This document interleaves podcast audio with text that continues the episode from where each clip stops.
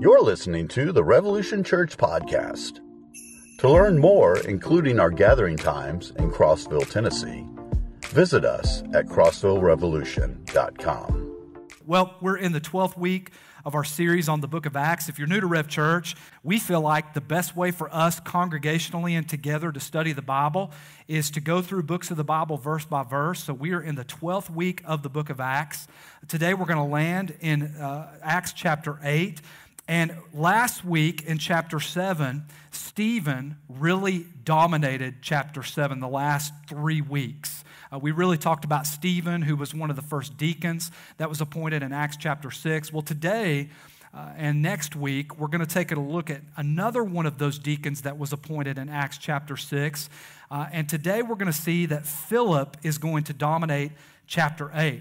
Uh, what we're going to see happen with Philip is he's really going to get I guess, promoted, if you will. Not that either job is more important than the other, but he gets promoted from a, servant leader in chapter 6, a deacon, to now we're getting ready to see Philip as a result of the persecution that is breaking out. Uh, he is one of the people that is scattered, and he's promoted from deacon to evangelist. So we're going to start in verse 5. Uh, we're going to take a look at uh, first three verses of scripture, which are very, very important and set up the next several chapters. Uh, and then we're going to take a look at a run in that Philip has with one particular person. Uh, it's going to be good today. Y'all ready? Say, I am. Look at your neighbor and say, I'm glad you came to church today, bro. Yeah. Now find somebody else around you, probably you don't know, and say, You look like you could use a little church today, my brother. You need church. I saw your Instagram post. You need some Jesus in your life. Acts chapter 8, verse 5. Persecution has broke out. Last week, I don't know about y'all, really ministered to me because it was all about how Stephen's death God used for one of the greatest movements the world has ever known. And we talked about how God uses the most horrible things in our life for good. And this is where it starts. Philip is scattered. It says Philip went down to a city in Samaria and proclaimed the Messiah there. When the crowds heard Philip and saw the signs he performed, they all paid close attention to what he said. For with shrieks, impure spirits came out of many, and many who were paralyzed or lame were healed. So there was great joy in that city. The fact that Philip is taking the gospel to Samaria cannot be glossed over and ignored. If you understand the history between the pure blooded Hebraic Jews that were in Jerusalem and the Jews, so called, that were in the city of Samaria, this is very significant. You can read about it in Ezra chapter 4 in the Old Testament, but long story short, Solomon, the Solomon who wrote the Song of Solomon in the book of Proverbs, died, and his son takes over as king. And of the 12 tribes that there were of Israel, two of the southern tribes, Benjamin and Judah, stay loyal to Solomon's son. Ten of the northern tribes of Israel rebel against Solomon's son.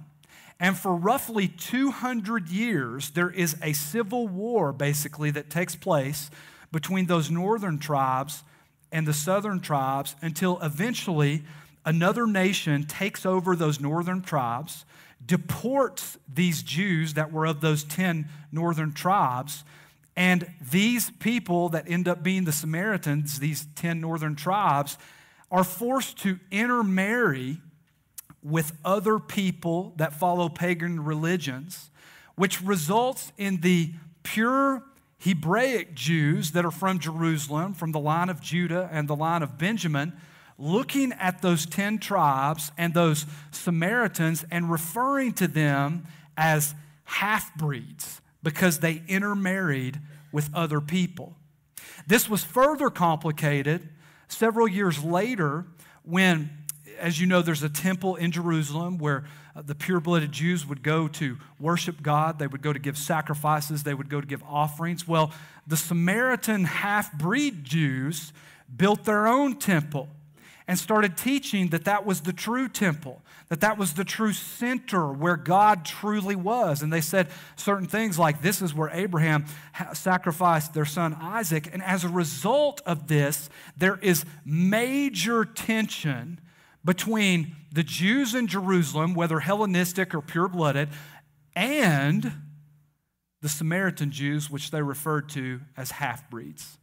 We get a picture of this in Luke chapter 9 when Jesus is going to Jerusalem and he sends some messengers ahead of him to a Samaritan village uh, to try to prepare the way for him to stay the night there. And the Samaritans said, No way are we going to let Jesus, one of these Jews from the tribe of Judah, stay in Samaritan, in Samaria.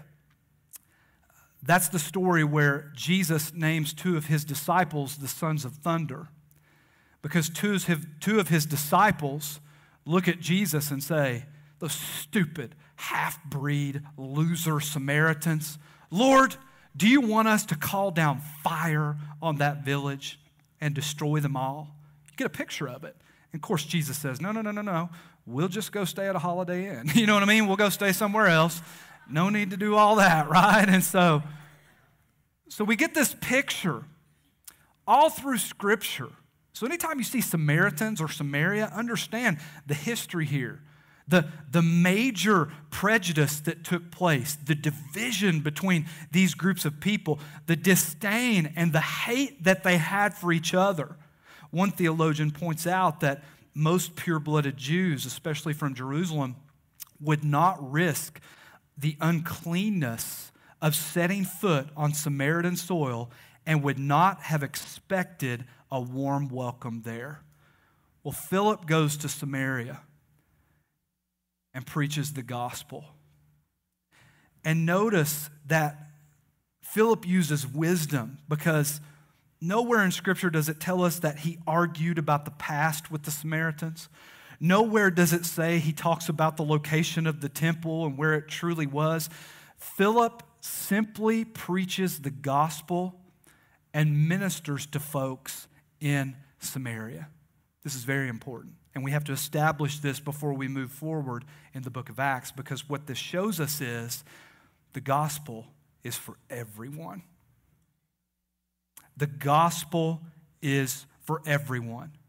Notice where religion, Judaism, Pharisaical laws had caused divisions between the Hebraic Jews and the Samaritans, the gospel united them back together.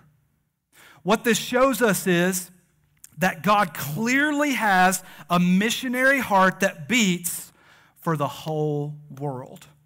Does not matter if you're a Hebrew, doesn't matter if you're Samaritan, doesn't matter if you're a Greek, doesn't matter if you're a Gentile, doesn't matter if you're an American, doesn't matter if you're African, doesn't matter if you're Russian, it doesn't matter if you're Chinese, it doesn't matter if you're black, it doesn't matter if you're white, it doesn't matter if you're brown, it doesn't matter if you're peach, it doesn't matter if you're Republican, it doesn't matter if you're Democrat, it doesn't matter if you're independent, it doesn't matter if you're a Yankee up in here, amen? It doesn't matter if you're a hillbilly, it doesn't matter if you're sophisticated sophisticated or you're a redneck, if you're rich, if you're poor, if you're old, if you're young, the gospel is for everybody. If you're a UT fan, y'all, the gospel's for you. But guess what? If you're an Alabama fan, the gospel's for you too. Some of y'all are like, man, I, I don't know, man. Those Georgia fans can get right with God too. The gospel is for them.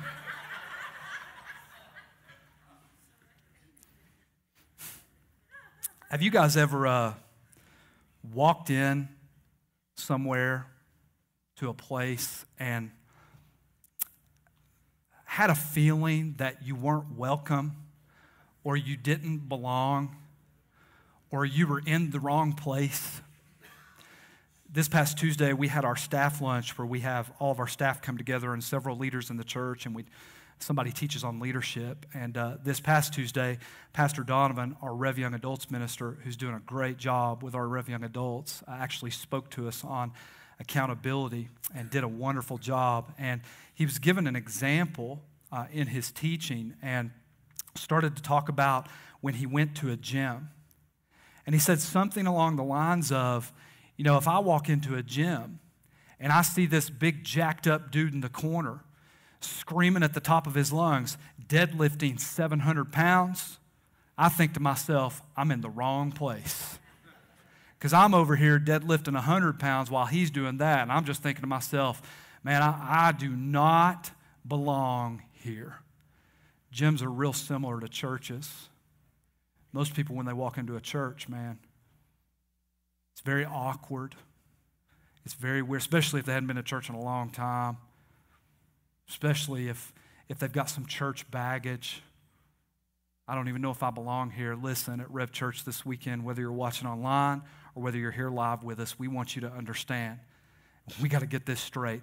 The gospel is for everyone. Amen, Rev Church. If you're here this weekend and you've got a pass, the gospel is for you. You're here this weekend and you don't know about all this church stuff, the gospel is for you. If you're here this weekend and you're super churched and you're like Jesus Jr., the gospel is for you because the gospel is for everyone. You belong here, in other words. God doesn't see half breeds in this passage. He doesn't see Gentiles. God simply sees lost people in need of rescue. You see that? And it shows us that the gospel is for everyone. See, I made a chart for you so you guys can remember. They already got the first one up, they beat me to it. Where, where religion brought animosity between these group, groups of people, the gospel brought unity. See, religion brings pride, but the gospel brings humility. Religion brings judgment against people, but the gospel brings grace between people. Religion brings hate, but notice in the last verse we read, the gospel brings joy. Amen, Rev Church. Now let's see what happens when he gets to the Samaritan town. And the Bible points out really the first fake Christian that we see in the early church, the first false Christian, false convert that we see. Watch what happens in verse 9. Y'all with me? Say, I am. Now, for some time, a man named Simon had practiced sorcery in the city and amazed all the people of Samaria. He boasted that he was someone great. And all the people, both high and low, gave him their attention and exclaimed, This man is rightly called the great power of God. They followed him because he had amazed them for a long time with his sorcery. When we hear about magic today and think about magic, I'm very aware that we tend to think of it in entertainment terms and funny terms. Our mind typically goes to Harry Potter novels and movies and, and uh, uh illusionists that are in Vegas or something like that. But in biblical times, magic was very common. One historian notes that there was a dependence on magic and their props like we depend on technology today. Magic was as common as having a smartphone. It crossed socioeconomic boundaries and impacted everyone. Everyone was exposed to this. It was a common thought that, as one historian noted, magicians had a direct link to the divine world, and magic was seen as a gift from the gods. So we're introduced to this magician named Simon. Traditionally, most historians and most commentators believe, and I believe this too, that this is a man by the name of Simon Magus. He's also referred to as Simon the magician. And this man was one of two things he was either a very talented illusionist. So, for those of us that are a little more mature in age, think David Copperfield. For those of us that are middle age, think Criss Angel. And for those of us that are young in here, think like David Blaine or something like that, okay? Very talented. I'm trying to be generational here. Y'all like that? Amen, y'all? Like, I'm a David Blaine guy. I am not David Blaine. Uh, David Copperfield, you know, that's, that's me. I remember when he, like, escaped the Bermuda Triangle back in the 80s. Anybody remember that? Okay, I'm the only old person in here. Okay. Okay, we got one in the back. I'll pay after service. Good, okay. But this guy was either a very talented illusionist or what I believe and is what is more than likely is he astonished people with the power of demonic demons and darkness inside of him to perform miracles. I mean, in this passage, it says that people referred to him as the great power of God. Simon Magnus, if you study history, uh, he was very influential across political spectrum, so much so that in the capital Rome, there was actually a statue of Simon Magnus with the inscription, To Simon, the Holy God. You need to understand something before we go any further. I've heard preachers before say, you know, God's the only one with the power. The Holy Spirit's the only one with the power. The devil has no power, and his demons have no power. That's a load, y'all. The enemy has great power. And you need to understand that. Great power to even perform miracles. There's a reason why in the New Testament, Satan is referred to as the God of this world, because he has power and this is the power that I believe Simon had to perform. But what we see in Simon essentially is, as I said, the first fake Christian, the first false Christian in the church with a false faith. What I want to do as we read through the rest of these verses about Simon is I want to point out several attributes of this false faith that Simon had, the fact that he was fake. And as I do this, I would encourage you to kind of write these down in your mind or take a picture of the screen or write them down on your phone because this is a litmus test for anyone that ever preaches from a platform. This isn't a stage, this is a platform, right? We don't perform, we proclaim the Word of God. And so, so anyone that ever uh, preaches from a platform, this is a litmus test Uh, this is a litmus test for some of the qualities. Like, if you see some of these qualities in Instagram preachers, YouTube preachers, I'm not going to call anybody out by name, but I want you to notice these qualities because it's a pretty good sign of a wolf in sheep's clothing. Remember a few weeks ago we talked about wolves? So, the first one we see in these first few verses is, and this one's going to come full circle and come back around at the very end as well, is Simon was full of pride. In other words, Simon had a wrong view of himself. In other words, it's clear in these first few verses about Simon that he had an egotistical attitude. Once again, here we are, and we're not going to spend a whole lot of time talking about pride versus humility because we've done it several times through this series in the book of Acts. But once again, we see this disparity, this distinction between humility and pride. And I'll just reiterate what we essentially have encapsulated the difference between pride and humility by saying this to you. Clearly in Scripture, it is impossible to come to a saving knowledge of Christ if you're full of pride. Let me say that again. It is impossible to come to a saving knowledge of Christ if you're full of pride. Well, Josh, I'm not that bad. I'm a good person. You better be careful because you may be dealing with some pride. Why do you say it's impossible, Josh? Because the first thing that happens when you get saved is you have to recognize what a wretch you are. You have a recognition of your brokenness and your sinfulness. And if you're full of pride, that's impossible. We continue in verse 12. Y'all still with me? Say, I am. And we see the second attribute. But when they believed, Philip, as he proclaimed the good news of the kingdom of God and the name of Jesus Christ, they were baptized. There's baptism again, y'all. Like, I'm just saying, okay?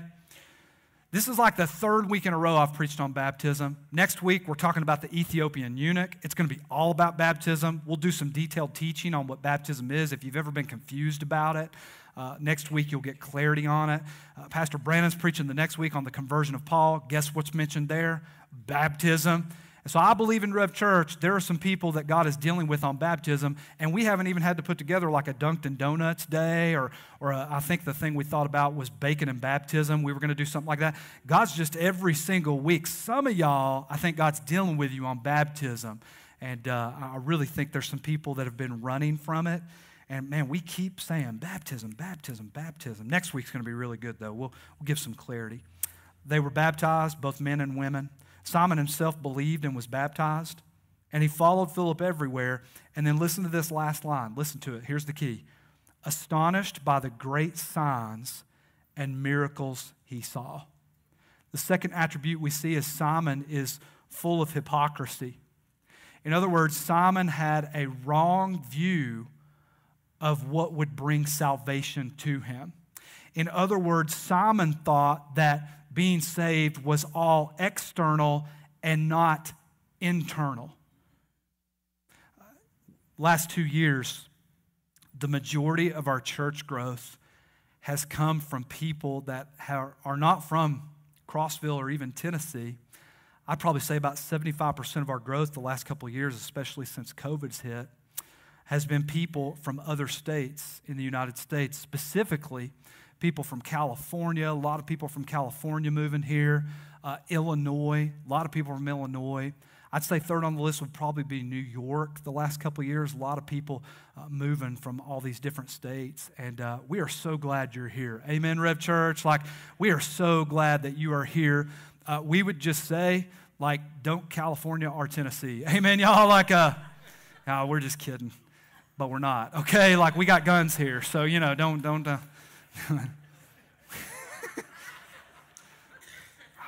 I'm not being, I'm just saying, you moved here for a reason, okay? So, um, but I want to make sure if you moved here and you're not from the South that you understand some of the very important uh, cultural things here. And this week I was thinking about one of those things. And it's simply that in the South, something that is very important to us is that there's only one kind of tea. And what kind of tea is that, church? Sweet tea. You get smacked if you ask for unsweet up in here. Like, I'm just saying. This past Tuesday, there was a jug of sweet tea at our staff lunch again and a jug of unsweet tea. And I watched Pastor Brandon, our Rev Students minister, he poured what he thought was sweet tea, but it was unsweet tea in his cup. And he took a drink and he was like, oh, why do we even have this? Because in the South, you got to drink tea that you could run your car off of. Amen? Like dark, it's almost like molasses, you know, shake it up, that sugar, crazy. I watched him and I was like, man, how lame is it? Think you're drinking sweet tea and you get a big mouthful of unsweet tea. You don't know what I mean? Simon was unsweet tea, y'all. He, he looked like sweet tea, but there was no sugar in that. Y'all know what I'm saying? Like, get a big mouthful and you realize this guy does not have the goods. He was full of hypocrisy. Simon looked like he was saved on the surface, but it was an outward change only. Now 2 Corinthians chapter 11 verse 14 tells us that Satan himself can appear as an angel of light. So, what you need to understand is you better believe that people that are full of darkness can appear to be Christians on the outside if even the devil can appear as an angel of light on the outside. Does that make sense to everybody? Say amen.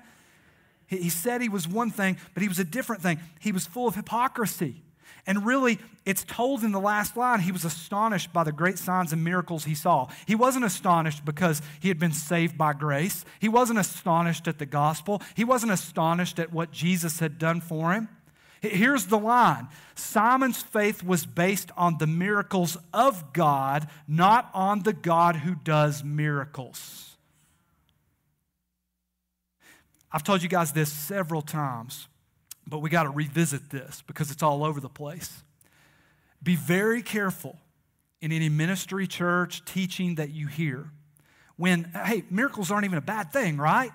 But if miracles are lifted above the gospel and above Christ, major red flag. In fact, I'd go a step further and say anything that is lifted above the gospel and above Christ can go from even being a good thing to a detrimental thing. Because it's all about Jesus And it's all about the gospel. Be very careful if a church or a ministry or whatever says, hey, we're going to we're to make speaking in tongues the big thing. And that's, that's where the importance is, other than Jesus and the gospel. Eh, be very careful. Miracles, whatever it is. Verse 14, we continue. Y'all still with me? Say, I am.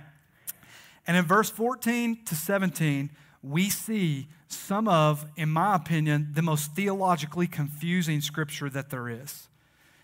It, like when I read this, I just need a mind diaper. I can't figure out really, because like I know where I stand theologically, but verses like this kind of mess with me. So in verse 14, it says, When the apostles in Jerusalem heard that Samaria had accepted the word of God, they sent Peter and John to Samaria, you see? Those crazy half breed Samaritans are getting saved? Well, we don't believe that. Let's send the big guns. Peter and John to make sure that this is legit and Philip, Philip is not just like preacher counting it. You know what I'm saying? Doing the evangelist thing where he says people are getting saved, but really nobody's getting saved. Y'all know what I mean? Y'all know that goes on, right? Verse 15, it says, When they arrived, they prayed for the new believers there that they might receive the Holy Spirit. Listen to this because the Holy Spirit had not yet come on any of them. They had simply been baptized in the name of the Lord Jesus. Then Peter and John placed their hands on them and they received the Holy Spirit. Now, first off, in these three verses, it's hilarious, and here's why. Remember the story I told you just a few minutes ago about the sons of thunder that wanted to wipe out a Samaritan village? Guess who that was? James and John. So Peter goes with one half of the sons of thunder that wanted to wipe out Samaritans, and now God's going, Hey, John, we know you hate them, but uh, we need you to go check on them and pray for them and impart the Holy Spirit on them. Y'all, I'm telling you, man, you better be careful who you hate. Because God may just call you to go reach the very people you hate. I know your ex husband did you wrong. I know your ex wife did you wrong. I know you got some animosity with your old boss, but you better be very careful. Acting like a son, a son of thunder towards a group of people or a person because God may wake you up one day and say, Hey, I want you to go love on them. I want you to go the extra mile with them. I can remember uh, when I was about 20 years old, I got saved, I got married, and uh, my grandfather, who was an old school Southern Baptist preacher, man, uh, he grew up his whole life being a preacher. I used to go over to his trailer and mow his yard for him and uh, miss my grandpa big time. He's so awesome. I'd, I'd love to know what he thinks of our church now. Like, would he think I'm a heretic or would he be like, yeah, my grandson, he's changing the world or whatever? But because uh, he was old school, like KJV old school. Y'all know what I'm talking about? Like suit and tie old school, you know what I mean? And uh, I remember sitting on the porch with him back then this was about 10 years before I even got into ministry and really even started going to church regular. I mean, I was saved. But uh, he used to tell me sitting on the front porch, now you're going to be a pastor one day, Josh. He like knew somehow before I knew. He saw qualities in me or something. You're going to be a pastor one day, Josh. He used to give me all this advice. He used to drive me crazy. Up until the day he died, it was like two days before he died. He, he, I just thought he'd had a bunch of strokes, you know, he was kind of losing it. And like two days before he died, he's sitting in the bed, can barely talk, and he's trying to tell me, make sure when you get hired by a church, they give you a parsonage. Make sure, Josh, when you become a pastor, y'all know what a parsonage is? It's this uh, thing old school churches used to do where they would build a house right next to the church and make pastors miserable because they'd be people over there at 5 a.m. in the morning trying to get the pastor to let them in and stuff and had no privacy. We don't do that anymore, praise God. But he was telling me up to the last day. And I can remember, sorry, I'm like a chihuahua on crack today. This message really excites me where we're going. And so, so but, but he was telling me up until the day he died that I was going to be a pastor. And I remember saying to myself, nope, I will never be a pastor. And you want to know why? Because Christians are crazy. Church people are nuts, y'all. Amen? I mean, the first step to getting better is we admit we have a problem. And I, I sat on the outside and I was like, these people are nuts. I'm not doing that. Be careful when you say you won't do something. John, let's burn up the Samaritan village. Hey, John, we need you to go minister to the Samaritans now. Be careful when you say, I'll never be a missionary. I'll never lead a small group. I'll never work in the kids' ministry. Not me. Uh uh-uh. uh.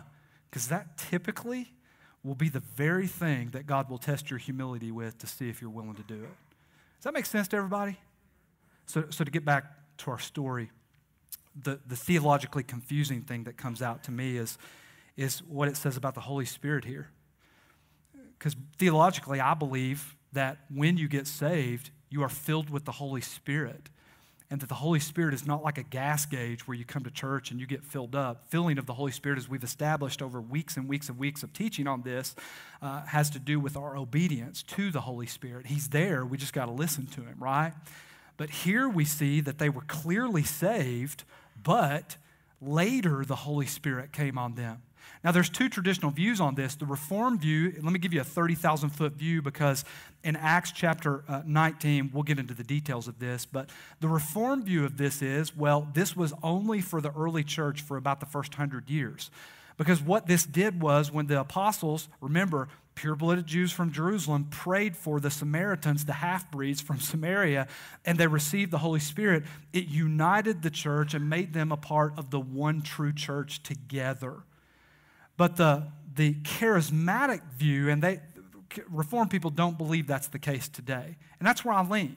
But the charismatic view still believes to this day that you're baptized, and then at some point you have what they call a second baptism of the Holy Spirit, where you typically speak in tongues or prophesy. Now, in Acts chapter 19, there's a story where Paul goes to a village. I believe he goes to Corinth. He talks to a group of Christians. Well, they technically weren't Christians yet. And he meets them, and they were disciples of John the, uh, John the Baptist. And he says, Hey, have you guys believed in Jesus and been baptized? And they say, No, we were baptized by John. And Paul says, Well, that's a baptism of repentance. You need to be baptized by Jesus. That's a baptism of faith. They get baptized by Jesus or in Jesus' name. And then Paul does the same thing that happens here. He lays his hands on them and they receive the Holy Spirit after he lays his hands on them. So we don't have time to get into the nuts and bolts of this today, but make a mark in your Bible on your phone that in Acts chapter 19, when we get to that scripture, uh, we will try our best to unpack what this means. Fair enough, Rev Church? Say amen. Verse 18, though, we go back to the attributes of Simon. When Simon saw that the Spirit was given at the laying on of the apostles' hands, he offered them money and said, Give me also this ability, so that everyone on whom I lay my hands may receive the Holy Spirit. Next attribute that Simon had was Simon was full of greed.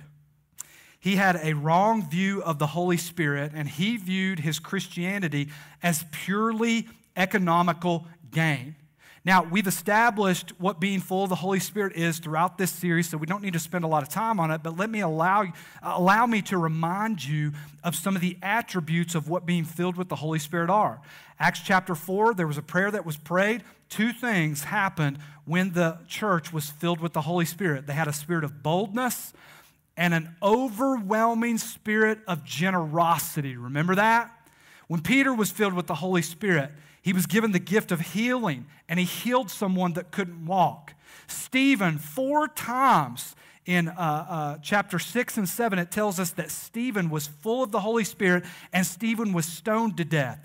So the filling of the Spirit gave Stephen strength and a radical obedience that even while he was being stoned, he would be obedient to Jesus. Nowhere on the list of being filled with the Spirit and the attributes that bring is economical gain, greed.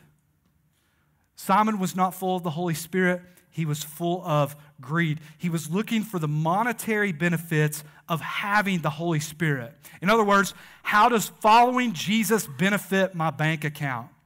Several years ago, there was a couple that was coming to our church. Nobody in here would know them. Uh, and they came to me and they said, Hey, and I've had this happen several times. They said, Josh, we love the church. We love it. Love your sermons, love the programs. We think it's just incredible what the vision is. But we can only come here about once every two or three months because we have to go to this other church in town because that's where a lot of our business comes from. And I just remember looking at them and saying, man, that's a really crappy way to pick a church, man. Where are you going to make the most money? Who, who can I hang out with that's going to benefit my bank account the most? What small group can I sign up for? Ooh. What pyramid scheme can I push? I'm going to get as many small groups as I can. Maybe I could sign some folks up. If you, do, if you, if you, if you sell multi level marketing stuff, you're off my back, but don't do what Simon did. Does that make sense to everybody? Say amen. The gospel is about attracting people, not repelling people, in other words. And so it's full of greed. Verse 20. Y'all still with me? Say amen. Is this good stuff? Amen, y'all? Like, I hope so. I hope so. Verse 20, look how it ends with Simon. We see pride come back around at the end. Watch what happens. Peter answered, May your money perish with you. You know what Peter said? The first thing he said was, when he said, Hey, man, I'll give you money if you'll give me that ability. May your money perish with you. Literally translated in the Greek, you take your money and go to hell. That's, I'm just saying, the Bible has strong, let, that is not me. That is what Scripture, if you actually look at the Greek, take your money, go to hell. But then he comes back and he's a little sweeter because you thought you could buy the gift of God with money. Watch what Peter does now in verse 21 tells him, You're not saved. You have no part or share in this ministry because your heart is not right before God. You're lost. Repent, Peter's begging him in verse 22. Repent of this wickedness and pray to the Lord in the hope that he may forgive you for having such a thought in your heart. Hey, there's hope for you. You're lost. Repent right now. Receive Jesus and look at the response. Listen, verse 23 For I see that you are full of bitterness and captive to sin. And then verse 24 Then Simon Peter answered, Listen to his answer because this is telling. Pray to the Lord for me so that nothing you have said may happen to me. After, that, after they had further pro- proclaimed the word of the Lord and testified about Jesus, Peter and John returned to Jerusalem, preaching the gospel in many Samaritan villages. Once again, we see the pride on full display of Simon. I may have mixed up Stephen and Simon. I mean, Simon. Simon has a wrong view of sin and a wrong view of what repentance is. Peter says, Pray, repent, accept Christ. Simon says, You do it for me. You do it for me. You pray for me. I don't want to. I refuse to. You pray that what you've said doesn't happen to me. Here's the big lesson Rev Church, listen to me. It's a wake up call for some of y'all, okay? I really believe this. No one can repent for you. No one. No one can make a decision for you to follow Jesus. I don't care how great your parents are and how closely they follow God. If you have not made a personal decision, you're lost. If you come from a background where you were baptized as a child and a denomination you grew up in thought that if you baptize babies, then that means they're saved and you're going to heaven, and you've never made a personal decision to follow Jesus, you are completely lost. That is a demonic doctrine. Every one of us individually will stand before God, held accountable for our own decision in His response or in His call to repentance and the preaching of the gospel. Does that make sense to everybody? Say amen. Nobody can make that decision for you. I love the way that Jackie, our uh, Rev Kids minister, does Rev Kids because when I grew up and went to church sparingly here and there, I remember that there was a lot of manipulation, even with adults, but especially with kids you know, seemed to me that churches really thought like, how can we pad the numbers and get a lot of baptisms and look like we're really making a difference, but we're really not? Well, in the kids' ministry, we'll, we'll have moments where we cut the lights off and the teacher will get a flashlight and put it under their face and say, Kids, you better say a prayer and accept Jesus or you're going to hell. And I think I got saved like 10 times when I was young. Anybody in the same boat with me? Anybody? Anybody know what I'm talking about? Now, you can be saved out of fear of not going to hell. I'm not saying that. There are those that escape, you know, the fire just barely, like Scripture says. But I love that Jackie equips parents and she shares the gospel with kids and they make their own decision. There's no manipulation involved. Parents in here, don't manipulate your kids to make a decision for Christ. Don't let your ego get in the way and be like, boy, it sure would be cool if they got saved and baptized on Easter. Don't do that. Let them come to it on their own. They have to make their own decision. No one can make it for them. No one can force them into it. Does this make sense to everybody? Say amen.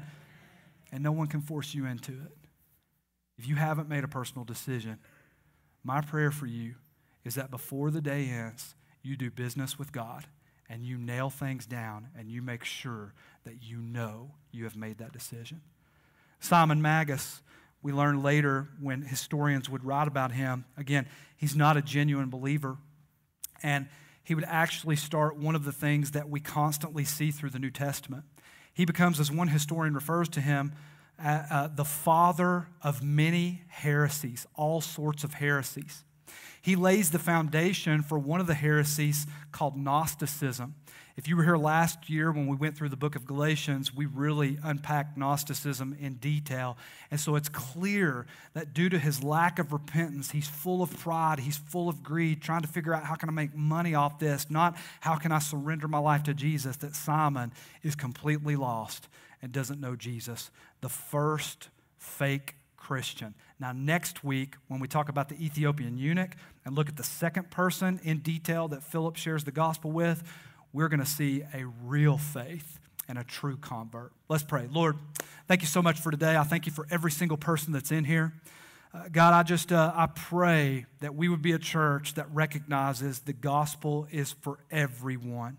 Lots of things divide us, God, but the gospel unites us. And so help us as we go through trying to glorify you and share the gospel, maybe even with people we don't like. Help us to honor them and, and as a result, honor you. And always keep in the back of our minds that someone getting saved and their salvation is of utmost importance. God, I pray uh, for the folks in here that you have hit between the eyes today, God.